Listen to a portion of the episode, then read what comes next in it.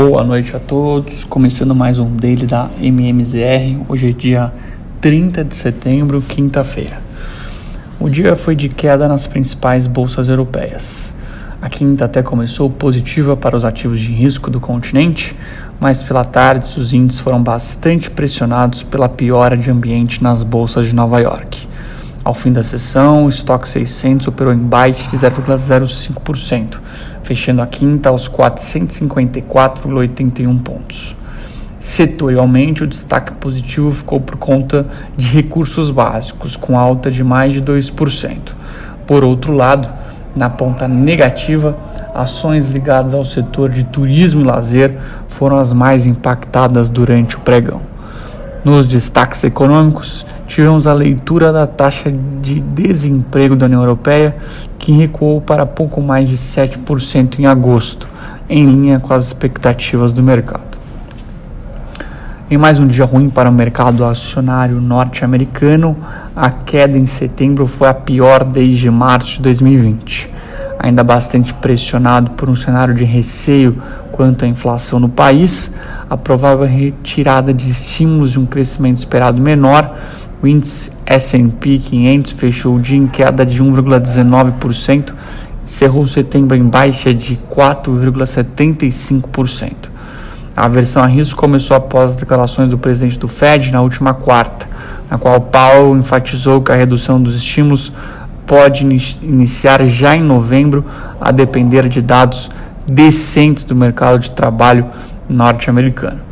No mais, as ações de tech derrubaram o índice Nasdaq ao longo do mês, apresentando baixa de mais de 5% em setembro. Com relação ao cenário local, ainda digerindo os riscos fiscais que o país tem pela frente, com a onda mais pessimista de retirada de estímulos nos Estados Unidos, o Ibovespa inverteu o sinal positivo ao longo do dia, fechou a quinta em mais uma queda. O desempenho ao longo do mês reflete também o pior mês desde março de 2020, com queda de pouco mais de 6,5% em setembro.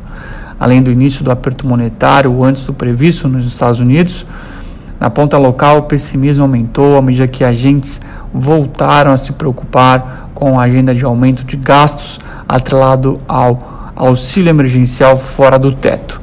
Ao fim da sessão, o índice Bovespa fechou um dia em queda de 0,11% aos 110.979 pontos.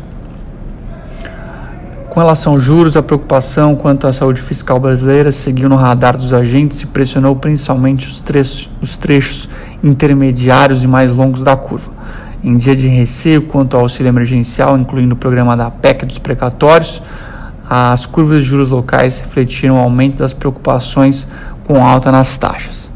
Na parte da manhã, o mercado também monitorava de perto as questões monetárias, com um cenário de aperto mais forte do BC para conter a inflação, além das perspectivas de redução dos estímulos nos Estados Unidos antes do esperado.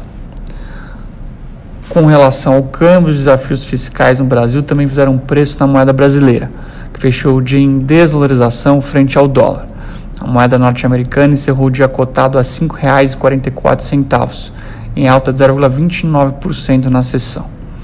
A desaceleração da alta ao longo do dia veio logo após o BC anunciar o swap de 10 mil contratos ao longo da tarde, trazendo um pouco mais de alívio à moeda brasileira.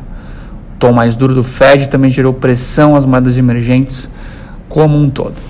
Por fim, o IFIX, principal índice de fundos imobiliários da bolsa local, registrou alta de 0,57% na sessão.